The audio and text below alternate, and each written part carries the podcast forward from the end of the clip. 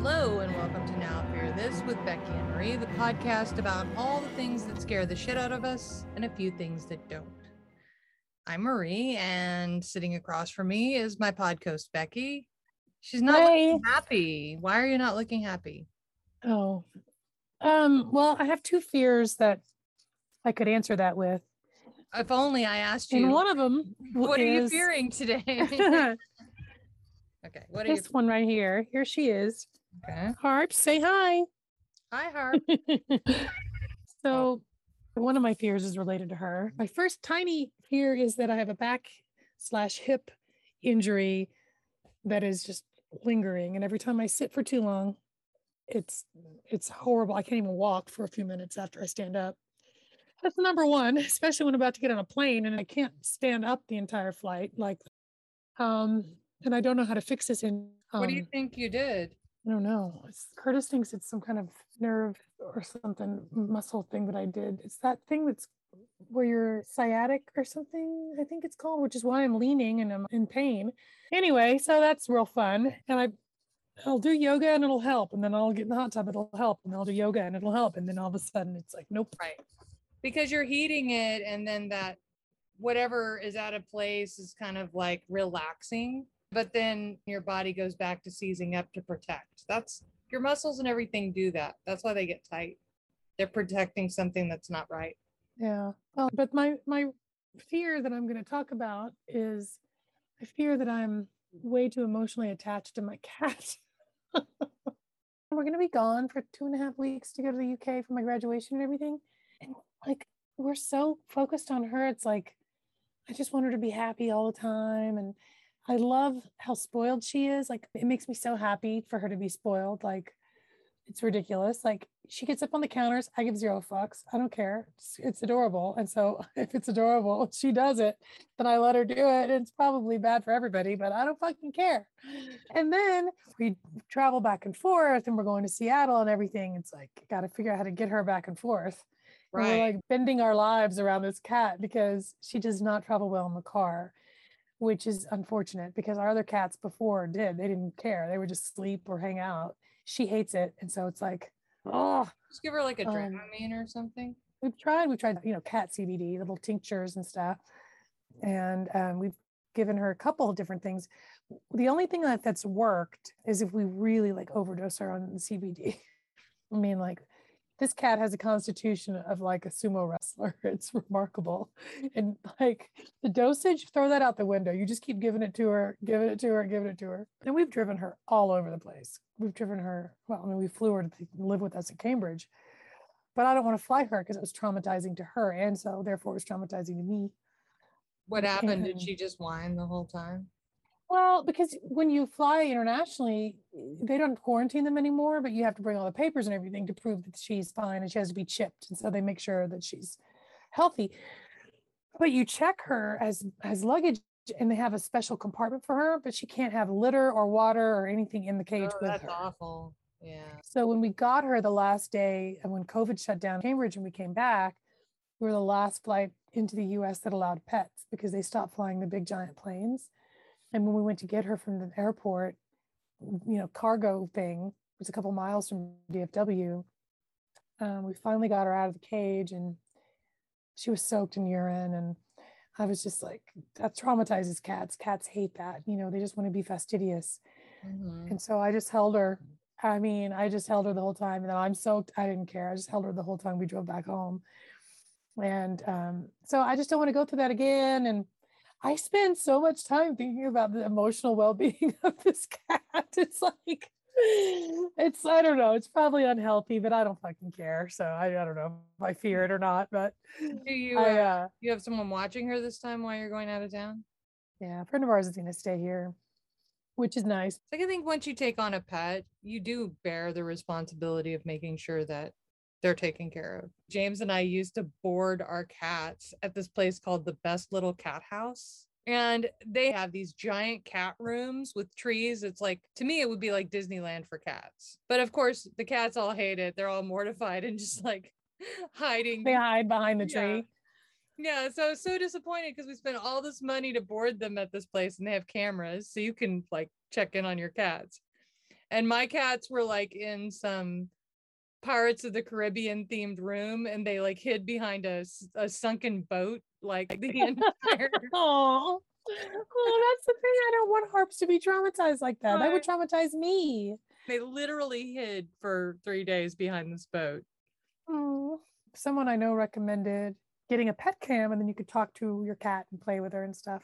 And I I did that exactly once and I felt horrible. It's like such an asshole because we were in Spain and I wanted to check in on harps.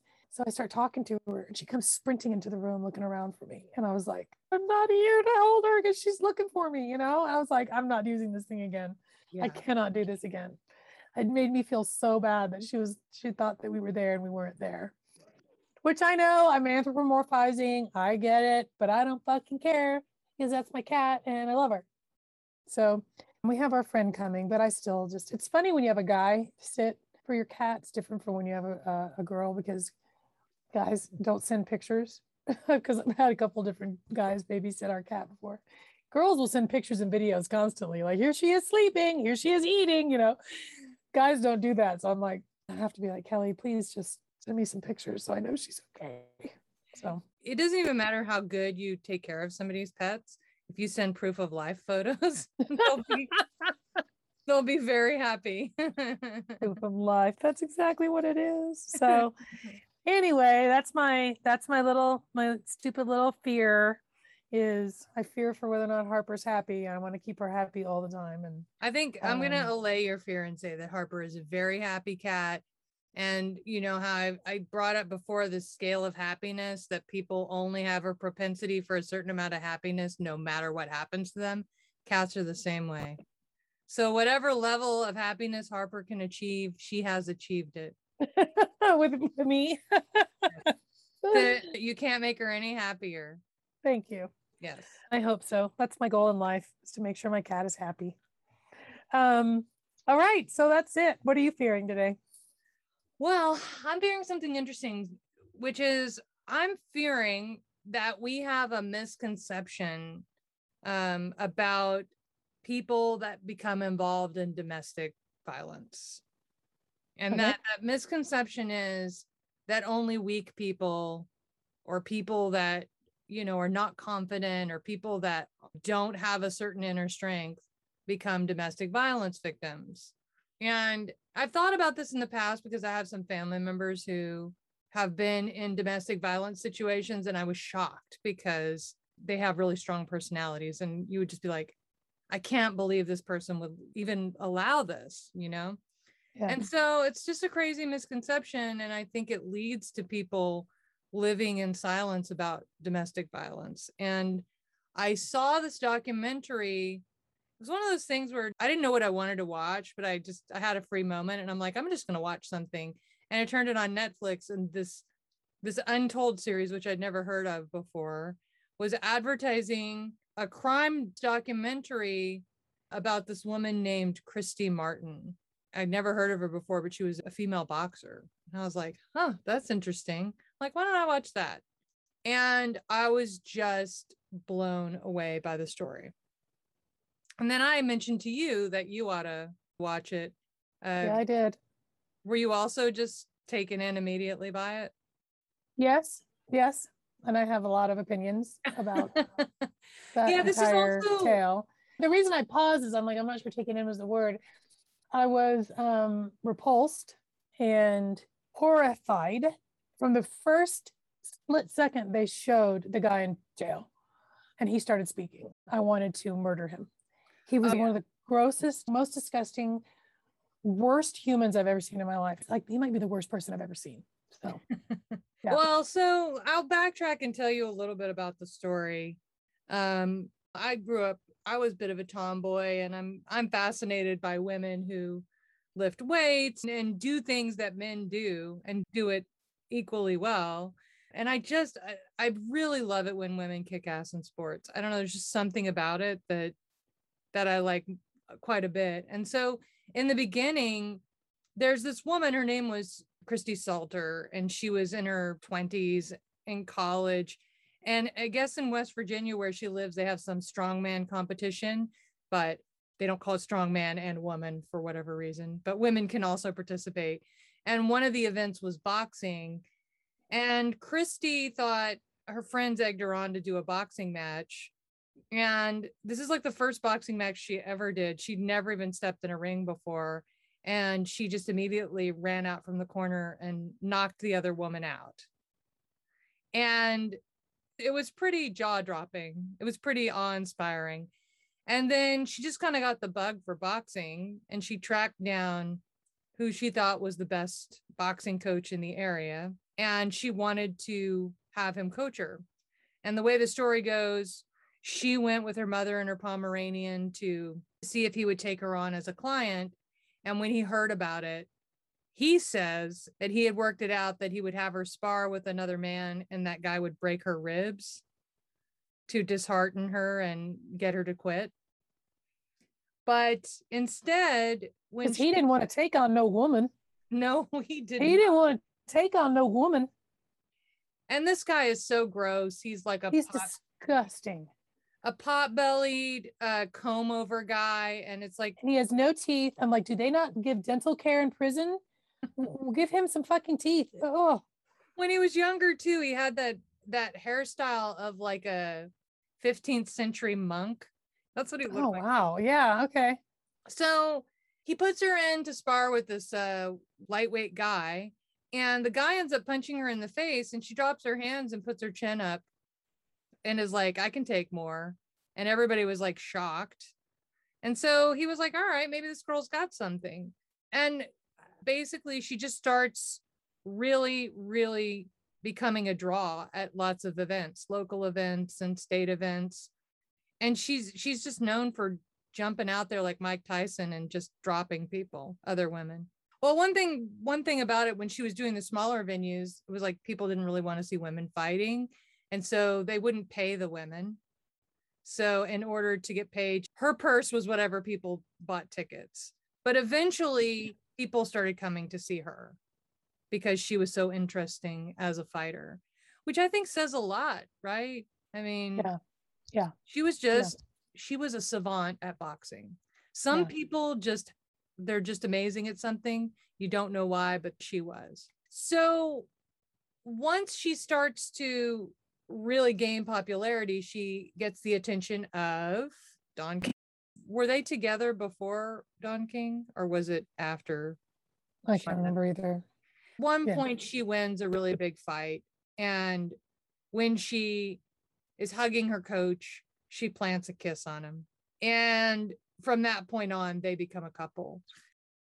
This is from Bloody Elbow, like an MMA fighting site. It mm-hmm. says Christy was 22 years old when she met her future husband, Jim Martin, who was then 47. He became her coach and a year later, her husband. So that's pretty pretty fast that they entered into a relationship. Especially and, since she was gay. Right, right. So the big reveal, uh, she's actually gay. She's she's a lesbian, but she's closeted, and she does mention that a lot of her the anger behind her boxing is that she feels she has to push back her identity. In high school, she had a romance with um, another girl on the basketball team, and her family was pretty much like, "No way, you know this is not not cool so when she gets together with don king don king is now promoting her in las vegas venues and she is a big draw in fact. Mike tyson sees her fighting and becomes a big fan and he makes her the undercard which is a really big deal on a televised fight. And the first woman on a pay-per-view fight ever. And and it was interesting because people were upset about it. They did not feel that women should be fighting and so they went all out to pull in like the best female fighter they could find. This chick from ireland was pretty good and when they both walked out the crowd was like booing them and saying sexist and and really gross things to them and back then and i don't know if they still do it maybe they do the ring girl who would walk around with the sign saying what round it was was almost naked Right. She was she was shockingly almost naked, just walking around like that was the normal thing. And maybe it still is in the boxing world. I don't know. But that was that was the view. You know, women were supposed to do this, not that. Right. But in typical fashion, Christy just won over the crowd. Like it reminded me almost of that Rocky. I don't know which Rocky it was, the one where they fight until they knock each other both out. Apollo Creed and and Rocky. They literally fight and knock each other out at the same time. But that's You're of kidding. That really? I never Yeah. I never saw that. No. but it reminded me of that because this was the first real opponent that Christy had, and they pounded each other like they went the whole way. In fact, at one point, Christy's nose was just squirting blood everywhere. I mean, it was it was a Brutal. really brutal fight. But the by the end of it, the crowd was chanting her name, and then all these talk shows were asking for her to be on their talk shows, and she she was put on the the cover of Sports Illustrated. Um, she was like a, a big deal. She was like probably the most famous female athlete in the country at this particular time. I mean, Sports Illustrated is a pretty big guys don't Yeah. cover Sports Illustrated. Right. Um, and now she's just fighting all the time, knocking people out, doing well, She's making But- tons of money. tons of money. So now her and her old husband Yeah. have like a mansion. It's just like a typical boxing story. The only thing is, part of her allure or popularity is that unlike the other female boxers who come off, and this isn't me, this is what people are saying, because I don't buy into this whole idea that you're manly because you have a short haircut or you don't wear dresses. But in the documentary and in other articles that I've read, a lot of the women in boxing were more of tomboys or a little more what people They were more masculine. masculine. Yeah. They were. I mean, that's not a judgment. It's not a judgment at all. It's not saying it's good or bad. It's just they were more Right. masculine. right. And Christy had this image, even though she had horrible, insulting, violent rhetoric against the other boxers, including homophobic stuff. Tons of homophobic um, stuff. That was her eh, go-to. She was considered more feminine and pretty, and, and she would do these interviews. Shocking. Dudes would just tell her she's pretty in the interview. Do you mind if it, go- uh, is it going to bother you if I tell you that I think you're hot or something like that? Oh, Well, you know, there's a whole fetish out there of of guys that want to wrestle or box or play sports against women that are good at it, just so they can beat them and like shame them. It's like a sexual fetish for some people. Mhm. But I do think that a lot of people had a crush on her and they liked this combination of her being like a powerful woman and also being feminine. And she really, I mean, if at some point the lesbian community was like, sorry, you're permanently banned, I would I would totally get it because she was really, really homophobic and really hurtful in press conferences and stuff. Which the fact that she was also a lesbian, it's probably just burns a lot of people up. But anyway, now that she's kind of reached the pinnacle of her career, it's like they need to do things that are more extreme. And her husband, Jim, clearly doesn't give a shit about her at all. He's just Nope. exploiting her for the money and he sees an opportunity to pit her in a fight against a woman that's outside of her weight class and it's pretty dangerous actually and it kind of you know i watched another untold that we can talk about another time the malice at the palace which was really great and they'd make the point that someone like ron artest punching a five foot six guy that's not as strong as him is dangerous right he could kill him so this fight was going to be dangerous for her and the woman that she was fighting against was pretty like confident that she was going to win too. Her name was Lisa. Lisa was like, I'm so much bigger than her. I think Lisa was like six foot tall and like way, way heavier. But Christy, this just shows how smart she was. She wasn't just like Mike Tyson in, in that way. She knew she was going to have to do something different for that match. So she trained and studied all these boxers from the 30s and 40s that did more of a technical style of boxing. And so when she got in the ring with Lisa, Lisa Holewyne, I think was her name, she didn't charge at her. She didn't try to knock her out. she started doing a chess match. And it threw It was that thing. If you're into boxing, you can appreciate, even if you're not, the graceful parts of the jab, jab, duck. You know, whatever they call that thing, right, where they, right. you know, that stuff is really interesting to watch. Where she's learned that technique from watching all the boxers from the past. And the way she executed it was just beautiful. Mhm, and mhm. she ended up winning that match. Um, and then based off of that, they also put her against Muhammad Ali's daughter, and who was Muhammad much taller and much heavier. yeah, she was, and she was like in her twenties, and at this point, Christy was like pushing forty. That didn't go so well for her. In the middle of that match, that's when you know her husband gives two flying fucks about her because Ali landed a, a punch to the side of Christy's head.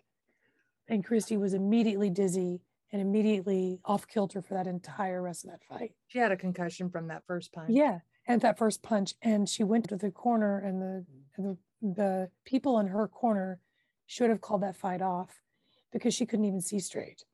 And Ali could have could have killed her in that fight, could have killed her. And her husband was in the corner pushing her to go on if he Well, cared not- about her. not just that, which is as her coach, he should have called it. But as she put it, they were having marital troubles and she was trying to get away from him. And she felt that he wanted to see her have to bend the knee and be embarrassed and be defeated rather than protect her life. That was the impression that was left. Yeah, he's a piece of garbage. Absolutely a piece of garbage. Oh, But anyway, so then from that point, it starts to get really weird. Like she wants to get out of the marriage. She, like Tina Turner, she was going to like just say, Hey, take all the money. I don't care. Like she just wanted to go. That always breaks my heart about the Tina Turner story that she just gave Ike everything just to get out of it. And she's another woman that seems from her music and everything else to just be a really powerful woman.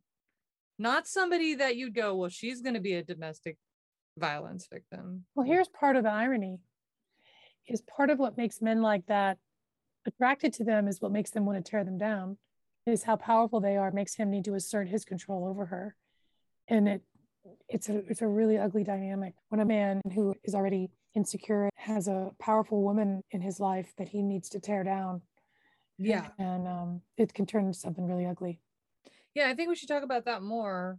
But the way this kind of goes is he's losing control of her. So he introduces cocaine into their relationship.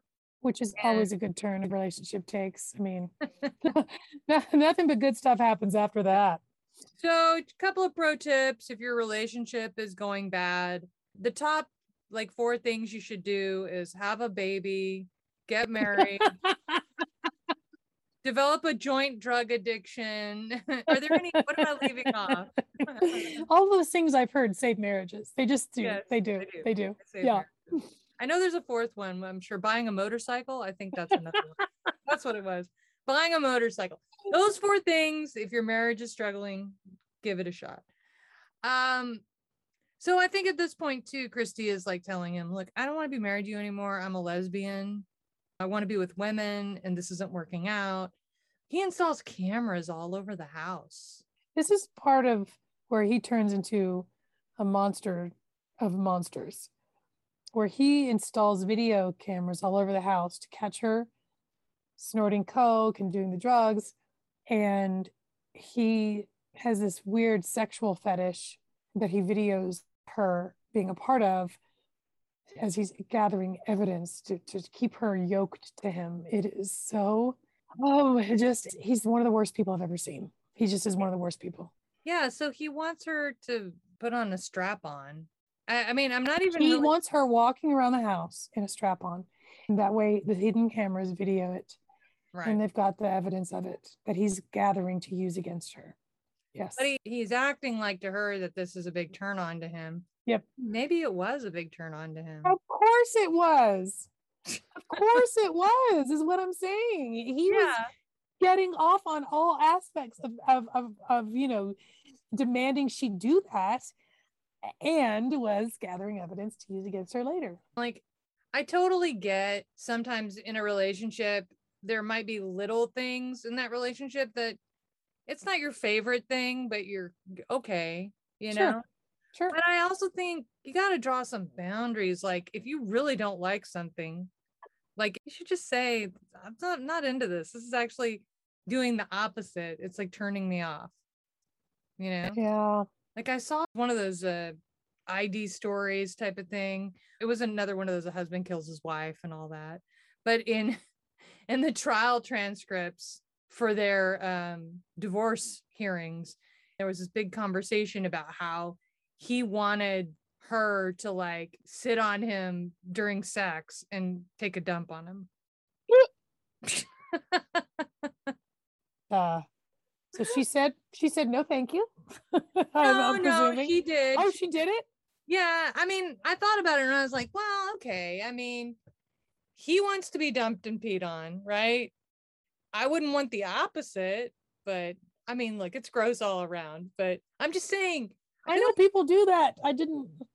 people make weird compromises in relationships. Like that's in the grant, that's a big deal, right? That's kind of a deal breaker. It's a big deal. It's a big deal. That I'm not saying you have to be in sync sexually on every last thing, but that is a bridge too far for that's a bridge too far. Now, if she said yes, please, the first time he mentioned it, yeah, but don't talk somebody into it or don't let yourself be talked into something like that. Yeah. Well, just all right. well, I think I think we're in agreement on that one. I think so. But anyway, so there was another moment where she was so fed up with him and he was trying to tell her like I've made you who you are. You wouldn't be anything without me. Oh, if he said that one more time, Right. that He was he's even saying that from responsible for her. Yeah. Oh, oh, fuck you. But one time Well, there was also part of it where she was trying to get a different coach because he go had ahead. taken her as far as she could go with him in terms of coaching boxing techniques and all that.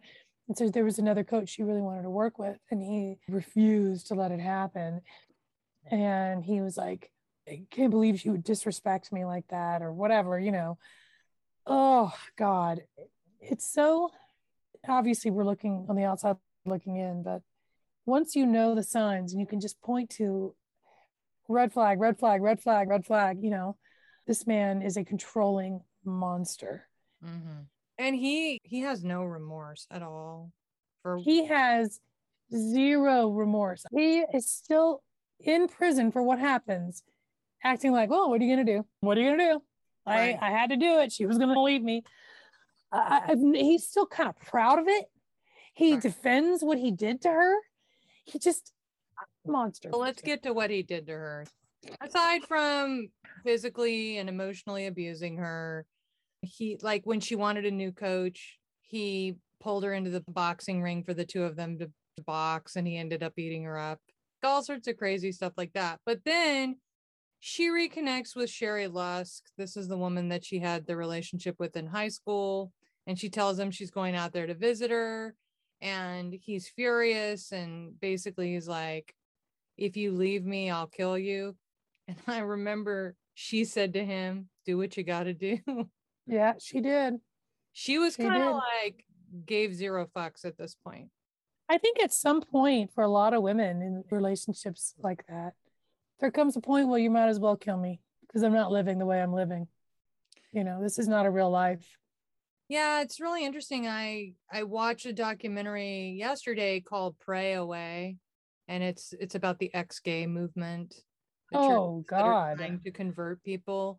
And I've never heard it put this way before. One of the guys that was a leader in the group that fell from grace because he Yeah. decided he wasn't going to pretend anymore.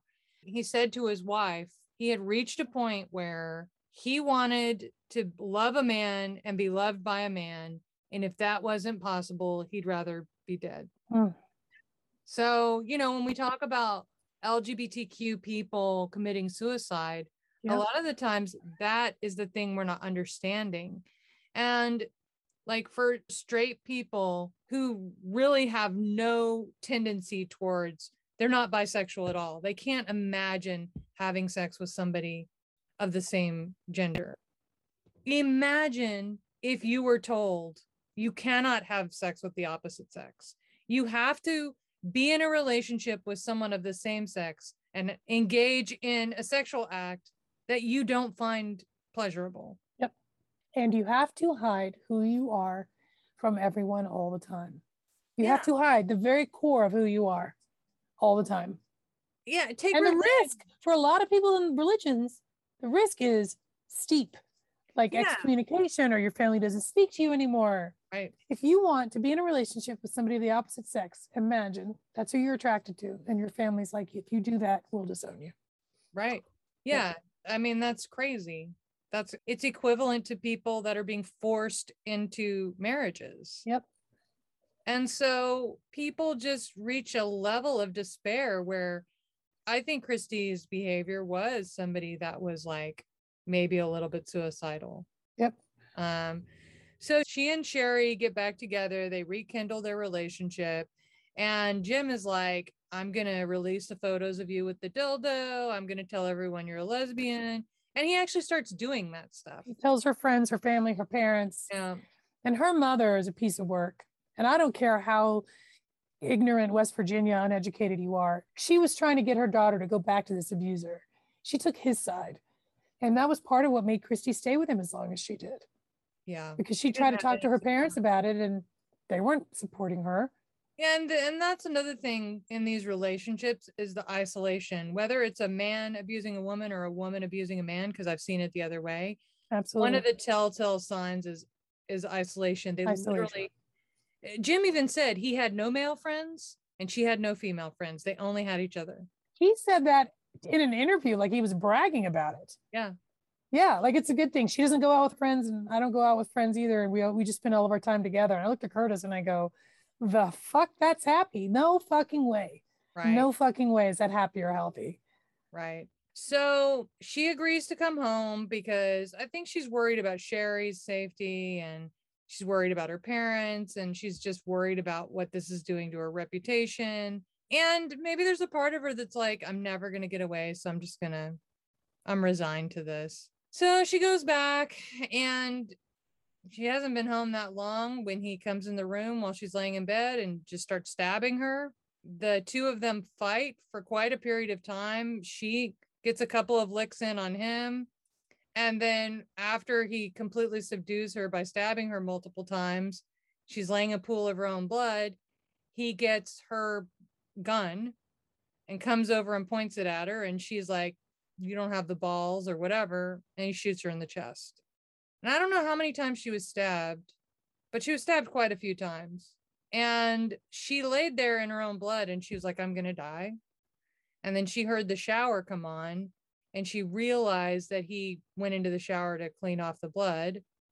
And she realized her opportunity and she pulled the strength and the will together to get up from the ground and run out the door. And she flagged down a good Samaritan who took her to the hospital and she ended up surviving, which is absolutely Oh, amazing. yeah. Yeah. This is the Bloody Elbow article. On November 23rd, 2010, Jim Martin entered her bedroom armed with a knife and a gun. After multiple stab wounds and a gunshot to the chest, Christy lay on the floor pretending to be dead, and Jim went to the shower. While he was washing away her blood, Christy left the house and sought help from a neighbor. In interviews, Christy said, I would love to see the look on his face when he got out of the shower and came back to the room and I was gone. Imagine that oh shit moment for that fucking asshole. A bullet was lodged three Oh, from her heart, her lung punctured, her leg cut to the bone, and she had stab wounds in her chest. But when the attempted murder went to trial, Jim Martin pleaded oh, self defense. self-defense. you know, Your it- Honor, I'm married to a boxer. Come on. She beat me up all the time. right. And he's like a 60 something year old dude at this time. Uh-huh. so. Uh-huh. Uh-huh. Uh-huh. The prosecutor on the case, Deborah Barra, told 48 Hours. I think it's a remarkable story because you have a world famous champion boxer, and she could still be in a domestic violence relationship because it isn't about physical strength, it's about mental abuse. So she testified against him, and he ended up going to jail. I think he'll probably be in jail for the rest of his life. He's a pretty old guy, too. He was defiant to the end. He never admitted to anything. He claimed that she attacked him, which again, if it was self defense, it was certainly excessive use of self defense. He was, yeah, he is still defiant. He actually seems proud of what he did to her. He seems proud of it.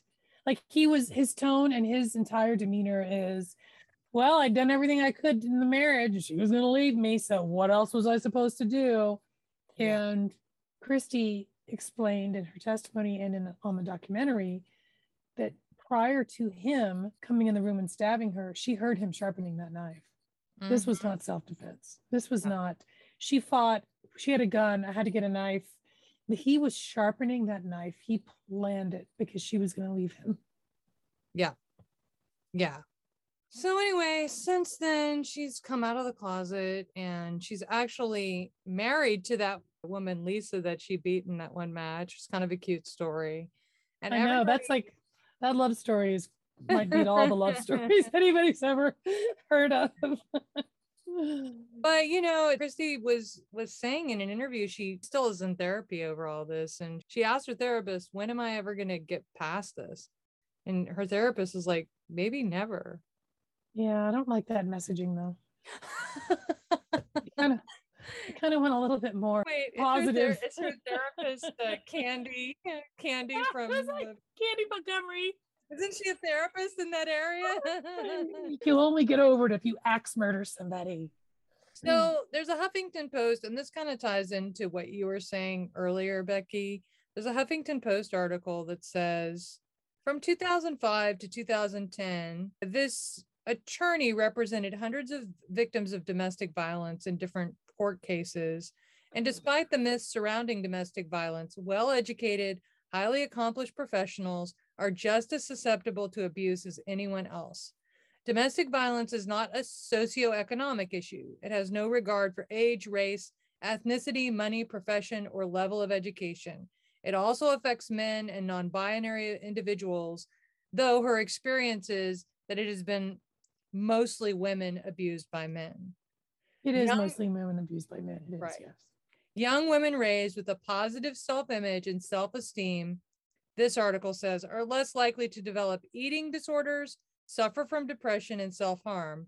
But confident and strong willed women are still vulnerable to male violence and aggression. So the article is really great. It just goes on to explain the thing that you were saying about insecure men and why they choose strong, confident women as their victims. And there's another article in the Insider that says the same thing, but slightly disagrees. So I thought this would be an interesting thing to throw out.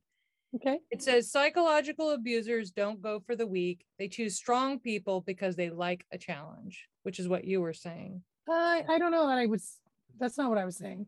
It wasn't? Okay. No, I wasn't saying they look around for it because they want a challenge.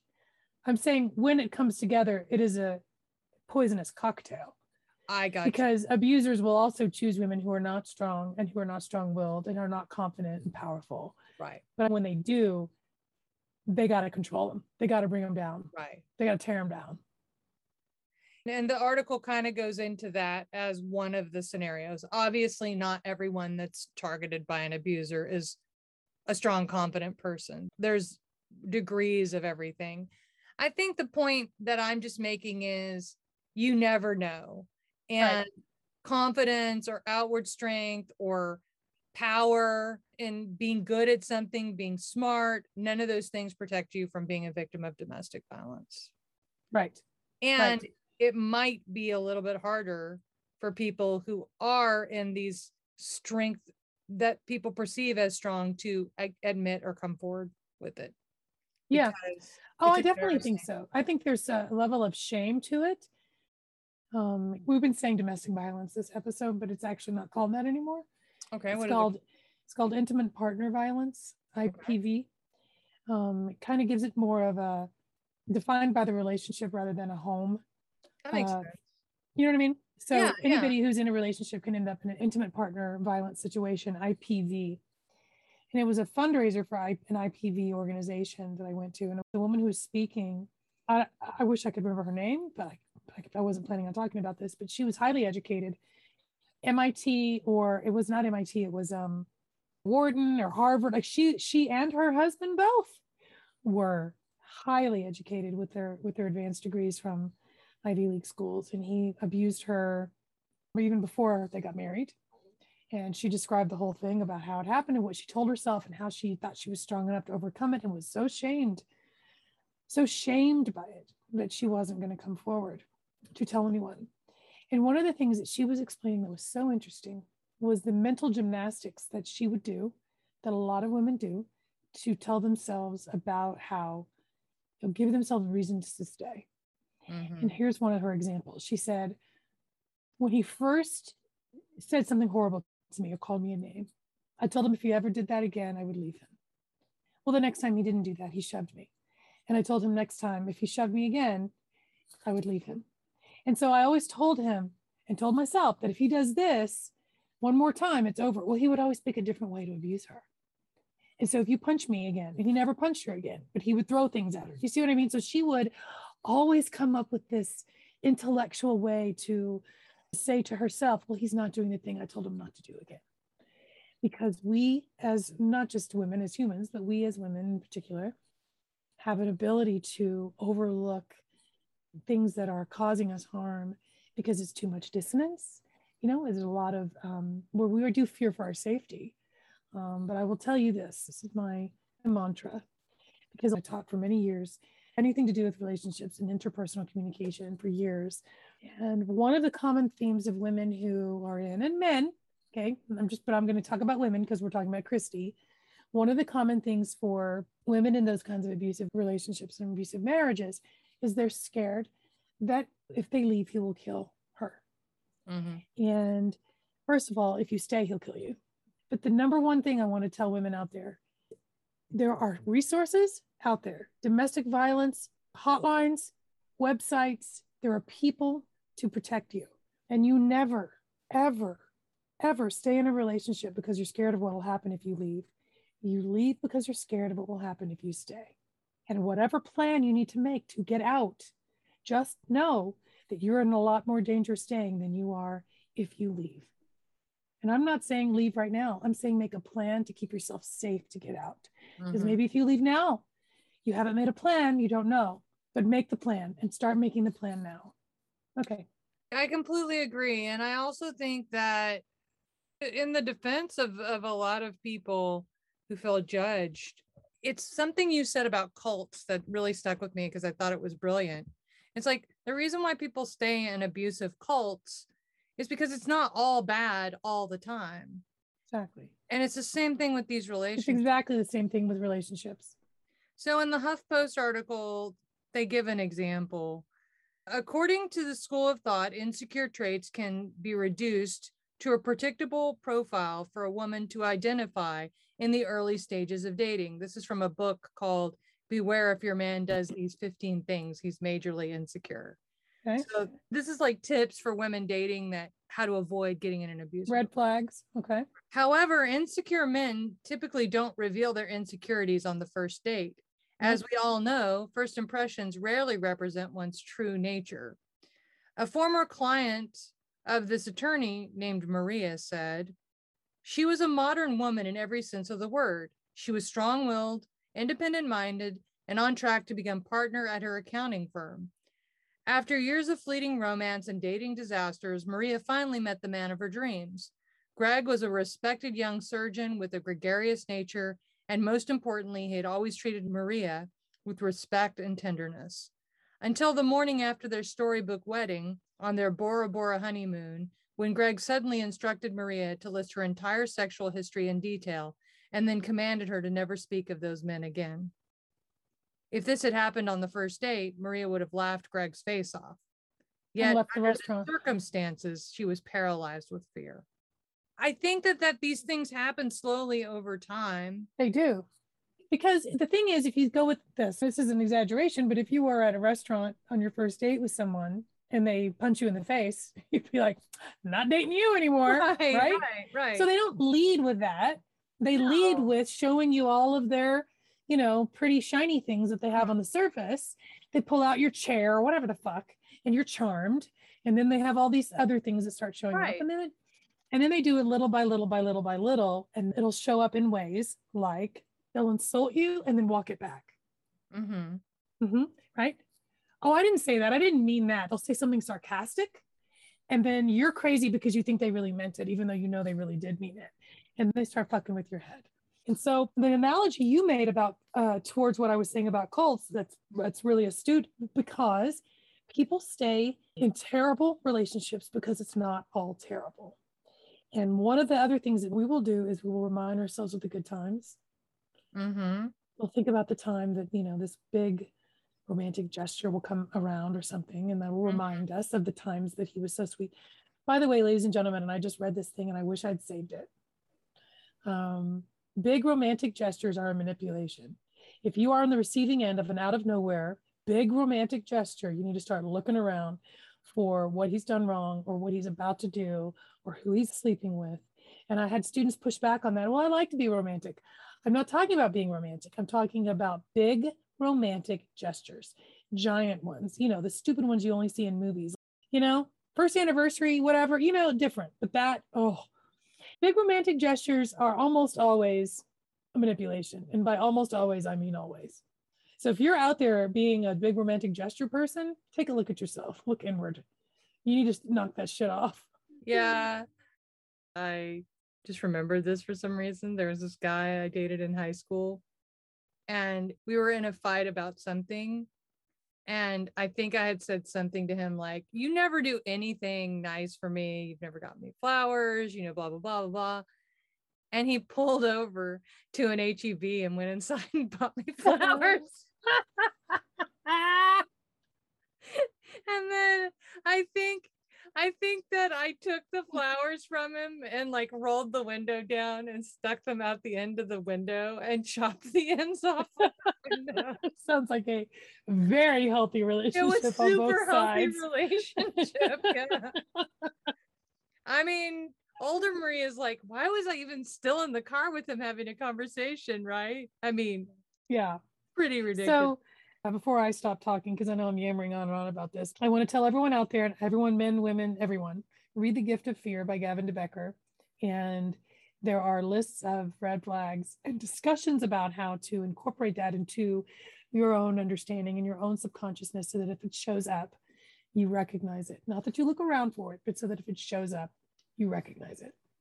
If a guy, for instance, accelerates the pace of a relationship very, very quickly, as in proposes marriage or declares his love for you on you know your second date chances are he's either an abuser or he's already married or he's already in a relationship. Yeah. um, that's the number one predictor is accelerated pace of the relationship. Number one predictor of abuse. And people love to push back on that too. Well my parents fell in love on date two. i get that happens. I'm not talking about that. I'm talking about when one person pushes it on the other. When you're thinking it's a second date to go to the movies and this person's declaring their love for you mm, mm, Much. mm, you need to look over your shoulder Yeah, I agree. Things that are too good to be true are usually too good to be true. So, back to this Business Insider article, there was one other thing I wanted to mention that I thought was interesting. Mhm. You know, you mentioned that a lot of these guys are insecure. Well, this is where the article kind of, in some circumstances, also disagrees. There's a psychologist that says, one of the real misconceptions is that psychological abusers are insecure. He says they're really not. They have huge sense of entitlement so they they sense of picking somebody who's strong who they can deconstruct gives them power not because they feel insecure because they feel superior to other people. It feeds what they really believe about themselves. Okay i'm going to disagree with that and tell you why i'm right. Okay people who have a grandiose vision of how powerful they are are insecure. This person is saying they're not the same thing. I'm saying it is the same thing. So people who uh, like donald trump who all they want to do is talk about how great they are they do that because they know they're a piece of shit. They know deep deep deep deep deep down inside they know it. They do you think uh do you think sociopaths realize that they're bad?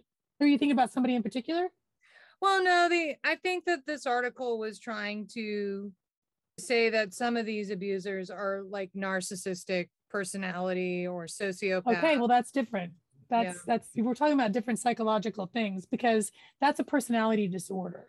Right.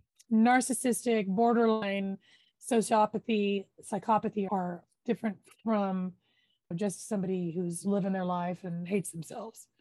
Um, so, So, if he's and- talking about sociopathic abusers, that's different from what I'm talking about. So when I when I said what I said about insecurity, I was describing this dipshit Jim, the monster Jim, right? Jim, Jim, Jim like Martin. Christy's ex. He's he's so deeply insecure. I don't think we can understand the self-loathing that he has, which makes him live his life at the surface level of being proud of him bringing this woman down and and and feeling that way because he has actual emotions about it. He actually does. You're right. And and Christy was also very insecure as well. So it was kind of a toxic. it's an it's an ugly cocktail it's a really ugly cocktail and I, and of course this is never to say that she in some way was a part of the abuse like she earned it or anything but it's to say that she maybe could have married somebody else maybe a, maybe a man i don't know who wasn't him and been happy um, i don't know that he was going to murder anyone when he married or try to but he ended up choosing someone that brought out the worst in him Right. not through any fault of her own, but through his own his own psychosis or his own uh, bad traits. Right. I certainly think there's this great space in between blaming a victim and looking at choices and decisions that people have made and and go, okay, if this had been done a little differently, it might have turned out differently. And I don't think that's victim blaming. It's not victim blaming, and in fact, we ha- don't we have to do it? Shouldn't we do it? We have to reflect on behaviors and choices and red flags and warning signs in order to learn to do better. You know? Yeah, I mean, any person that is a victim of domestic violence or an abuser that wants to try and stop, um, they have to go into therapy and evaluate their choices. Absolutely. Absolutely. Because the thing is, in order for us to, and this is from Gavin de Becker, who's a world renowned expert on violence and the prevention of violence, he says, in order for someone who is abused to recognize that leaving is a choice, you have to understand that staying is also a choice. Right. Otherwise, leaving is not a choice. So we got to reframe it from she's stuck there and she has no choice to leave. Otherwise, she is stuck there and has no choice to leave when that's not real. What's real is she has a choice. It's just a question of how does she get out of it or how does he get out of it? How do they go? You know? Well, and this can expand because you know, we were talking about gay people that feel trapped in in like heterosexual world when it just doesn't fit for them. But I think there's also heterosexual people that feel trapped in marriages or relationships and they feel like and maybe there's not even abuse. They just feel like what have I done? This is just I can't I don't love this person. I don't want to yeah, be, there's family pressure to stay. yeah, Mhm. or religious pressure religious pressure. Oh, yeah. it's it's you would Yeah. think in this day and age that it's not a big deal but it is basically the the church that i grew up in is only for people who have good relationships. Because Hmm. or people who are in bad relationships and are willing to keep it to themselves. That's it. Because they don't Mm. accept divorced people at all. They don't accept people who are divorced and remarried. You'll get shunned if you commit adultery or have an affair. You, you can't admit to being gay. So if you happen to be one of those people that has a good marriage you're in or if you're somebody that's like well yeah i'm being abused and my marriage is terrible but i'm going to stick with it then you're in that's it That's a weird line for me is people who are divorced are not welcome here because literally sometimes you don't have a choice. The person just left you. I'm not talking about whether or not you wanted the divorce or not. This person bails on you and, and divorces you. That wasn't your fault. What if you still want to belong to this religion and that person leaving you just took away that choice for you? It does not make sense. It does not make sense to me. I know a recent example of someone who her and her husband were not allowed to be members of the church because she got a divorce that wasn't sanctioned by the church. She got divorced because she was being physically abused by her husband. And, And the church was like, fuck that, you're staying. That's right. The church would only recognize a divorce that was a product of adultery. So if your spouse cheated on you, then they would allow you to remarry. Otherwise, you're permanently in a state of adultery by remarrying. So you can't be a member of the church. Mm-mm. But the sad thing is, here you've got these two people that are actually trying Mhm. to do something good. They're trying to to change their lives and they're going to church as a way to improve their lives. And that's the response. I'm not saying all them. churches are like that. No, I know you're not. I know you're not. Nobody thinks that. but it's very very common in a lot of conservative churches that you have problems in your marriage you just suck it up and continue on and i think people in those marriages feel exactly like that gay man from the documentary who said he couldn't continue Yes. that way Yes. Yes. So um we're supposed to be a comedy show. this has been hilarious You're welcome for all of the comedy that you've Yeah. had for the last Hey, hour of your life. you know what you, oh my can goodness. cut, you can cut it i'm sure there's a few funny things in this episode Are you? Are you? no, i'm not confident actually i'm i'm not confident at all we Maybe um talk about uh women's tears being stinky to men just to lighten it up oh, you want to tell us about that? No i'll say that Oh, okay. Well, Marie's promising for months and months to get this research that she's made up in her head. Maybe it was an onion article. I don't know. well um, i just thought supposedly, like if i did make that up what a genius i would be in my downtime when i'm it'd be a great onion article if it's if you did make it up. It'd be great. sitting. I heard it on npr Oh, you lib. You MacBook using black framed eyeglass wearing. All right. So coming soon. This is a reason if if you've been listening to this and you're like, what the fuck? I thought I was listening to a crime comedy show, and you guys sound like a bunch of sad old ladies. we always sound like sad old ladies. It's part of our bit. that But usually we're funny or sad old ladies. I don't know. Maybe we were funny and I just, just I have no idea. I have to listen to this episode. well, we don't have time to record another one. So if this isn't funny, you're just gonna have to give a warning at the beginning. If if you're listening to this for funny stuff, skip the from this marker to this marker, which will be most Or I'll of just like go back to our logo and cross out comedy. Just put true crime. right. Um, well, anyway, I again I was just struck by the story because I really loved seeing her kick ass and thought she was just such a amazing athlete. And then to find her being a- victim of domestic violence was an interesting dichotomy to me. And I thought it might be something interesting to our listeners. And uh, the Untold series, I know at one point we want to talk about some other episodes of it, but it's a really great series. I recommend watching. I recommend watching this episode, even though it seems like I may have spoiled the whole episode for you. There is footage in there, and there's, I mean, the guy was recording her like a psychopath. Like, that nothing beats actually seeing. And there didn't need to be any reenactments because everything was caught on video. right, right. Yeah. Anyway, um, you have been listening to Now Fear This with Becky and Marie, the sometimes funny podcast. occasionally, occasionally you and I make each other laugh. I don't know if we make Right. anybody else laugh. I but- mean, we'll say this episode was at times lightly humorous. Wow, are you okay? That's what happens when margarita goes down the wrong pipe.